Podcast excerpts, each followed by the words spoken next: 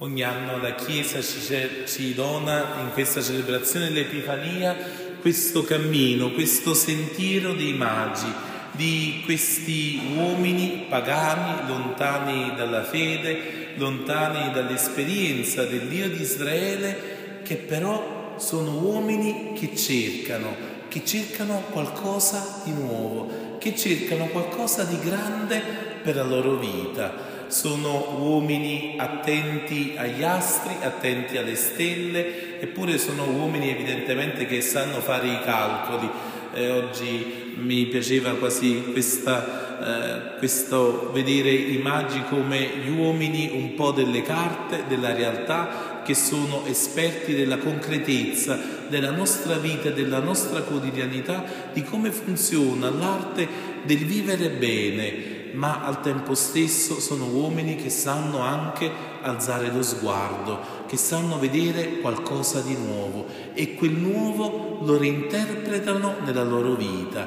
Non sono fermi così quasi un po' come i sonnambuli a camminare dietro qualcosa di fantasmagorico, ma lo cer- cercano di provare a concretizzarlo nella loro vita e allora si mettono in cammino, questi uomini si alzano, così come eh, il profeta Isaia nella prima lettura di quest'oggi ci invitava a fare rispetto al popolo di Israele, alzati, rivestiti di luce perché viene a te la sua luce. Siamo chiamati ad alzarci, siamo chiamati a non rimanere buoni, tranquilli, quieti, nelle nostre sicurezze, nei nostri comfort, al contrario, invece siamo chiamati a metterci in cammino, perché c'è qualcosa di nuovo che è preparato per noi, c'è un'esperienza nuova che il popolo di Israele è chiamato a fare, quella dell'apertura della sua fede anche per altri popoli. Così come abbiamo ascoltato nella seconda lettura, la lettera di San Paolo ci diceva proprio questo. Non esiste più un solo popolo, ma tutta l'umanità è eletta, ogni popolo, ogni nazione, ogni persona può desiderare incontrare il Signore, ma anzitutto il Signore che si lascia incontrare, si manifesta e si fa conoscere a ognuno e quanto abbiamo bisogno di porte aperte, di quanto abbiamo bisogno di menti e di un cuore aperto su tutta l'umanità. Questa celebrazione è anche la celebrazione della ricchezza di tutti i popoli, di ogni persona che desidera nel proprio cuore incontrare il Signore. Questi uomini allora si mettono in cammino e si mettono in cammino grazie a una stella, a qualcosa di nuovo, a qualcosa di diverso. Eppure dobbiamo essere attenti al nostro cuore per poter conoscere le cose nuove che ci vengono presentate. Quante volte noi nuovo un po' lo scartiamo come vecchio, eh, di quante cose purtroppo non ci meravigliamo più diventa tutto un po' già visto, tutto già sentito, tutto per noi è già conosciuto, su ogni cosa abbiamo un giudizio. Invece questi magi si aprono al nuovo e davanti a questo allora giungono a Gerusalemme. Vedono una stella, sanno che c'è un nuovo re in Giuda e arrivano dove? Eh, questi uomini che erano esperti anche di realtà provano a cercare le cose lì dove uno sa di trovarle e quindi sono alla ricerca di un nuovo re, evidentemente vanno al palazzo del re, come quando tu hai, hai un po' un desiderio di mangiare qualcosa, vai nella dispensa o vai nel frigo ad aprire la porta, sai che trovi qualcosa, almeno questa più o meno è la speranza normalmente. E invece no, il Signore, questo re non sta a Gerusalemme, questi magi pensano di trovare un re nel palazzo del re. Il Signore, per fortuna, la nostra vita va sempre al di là. Signore non lo troviamo nei luoghi scontati, nelle realtà che ormai in qualche modo sono incancrenite anche dal potere, dalla sontuosità dei palazzi.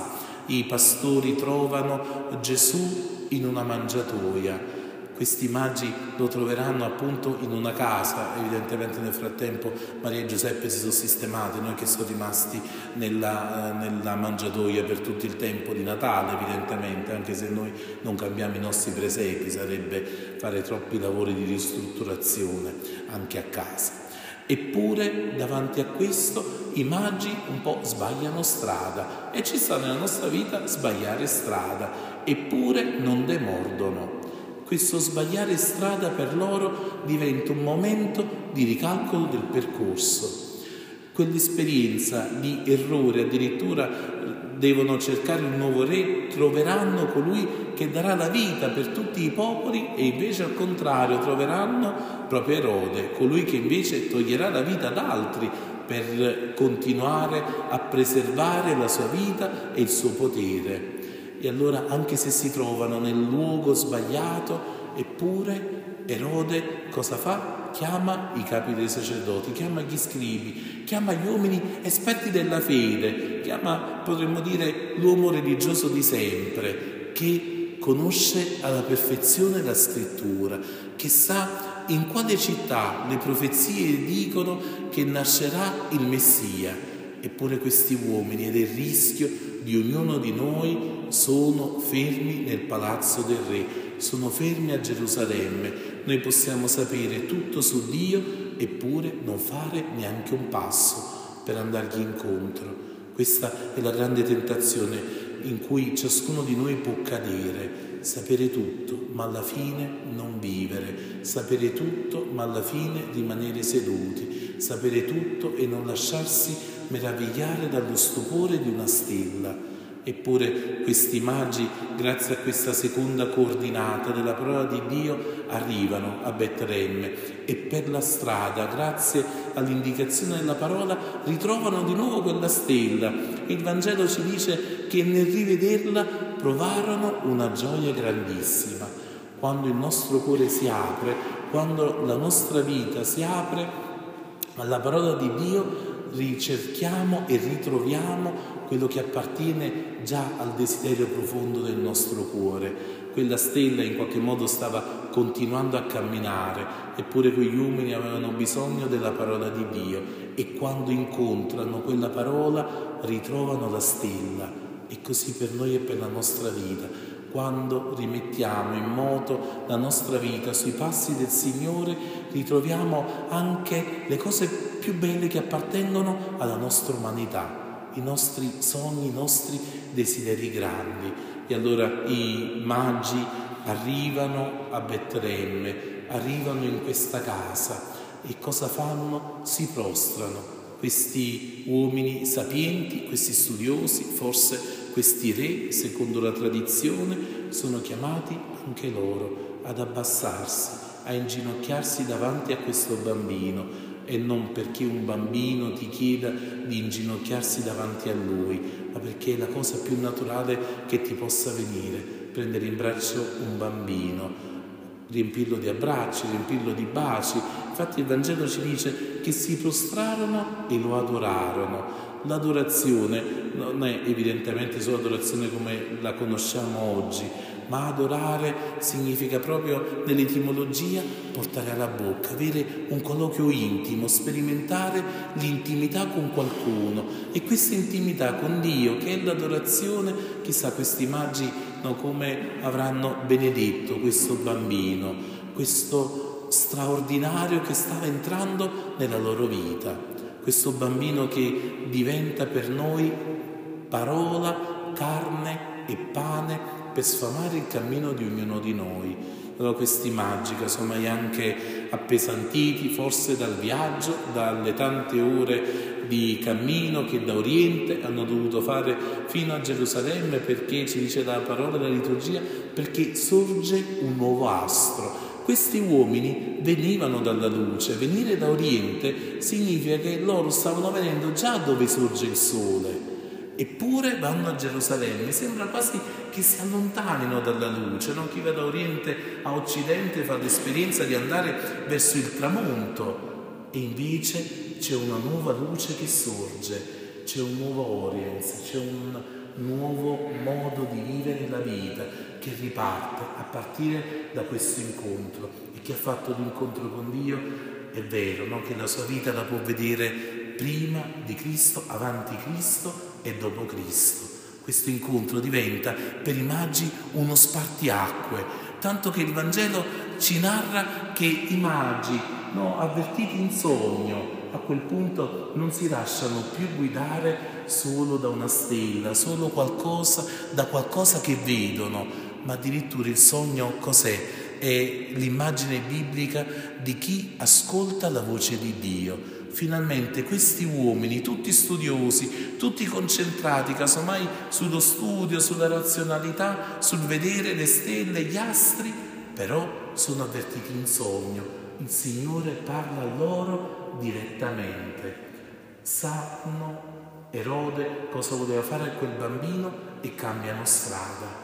L'incontro con il Signore, quando è vero, ti fa cambiare vita, ti fa cambiare strada. E allora certo, noi torniamo nelle nostre famiglie, torniamo nelle nostre comunità, ma ci torniamo con un cuore diverso, con un cuore cambiato, perché?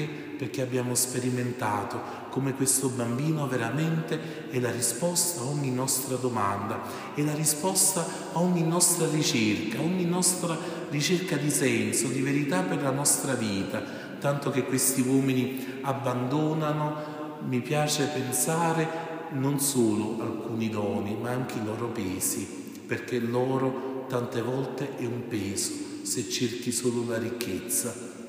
Abbandonare l'incenso forse è anche un alleggerirsi se tu cerchi solo di essere apprezzato dagli altri. Abbandonano la mirra, che forse se nella vita provi sempre a lasciarti curare da qualcuno perché sei sempre un po' il malato di turno, come in questi giorni per me, una signora la ringrazio, non so chi in mezzo, mi ha portato anche le caramelle per la gola e c'è sempre no, la ricerca che qualcuno si prenda cura di te, che sei sempre quello lì bisognoso di qualcosa. Se invece vivi la vita come dono, allora abbandoni anche la mirra. E cosa portano con sé questi magi? Lasciano oro, incenso e mirra e si portano il figlio di Dio, si portano con sé l'incontro più bello e più straordinario della loro vita, che, possa, che questo possa avvenire anche per ognuno di noi. Amen. Per tutti gli uomini e le donne in ricerca, cercano qualcosa di grande, risposte vere per la loro vita, affinché il Signore nel condurli alle nostre comunità cristiane, alla nostra comunità cristiana, alle nostre famiglie, alla nostra vita, possa trovare luoghi in cui effettivamente si manifesta l'amore e la presenza del Signore in mezzo ai suoi, perché possiamo diventare ciascuno di noi epifania di Dio per il mondo. Noi ti preghiamo.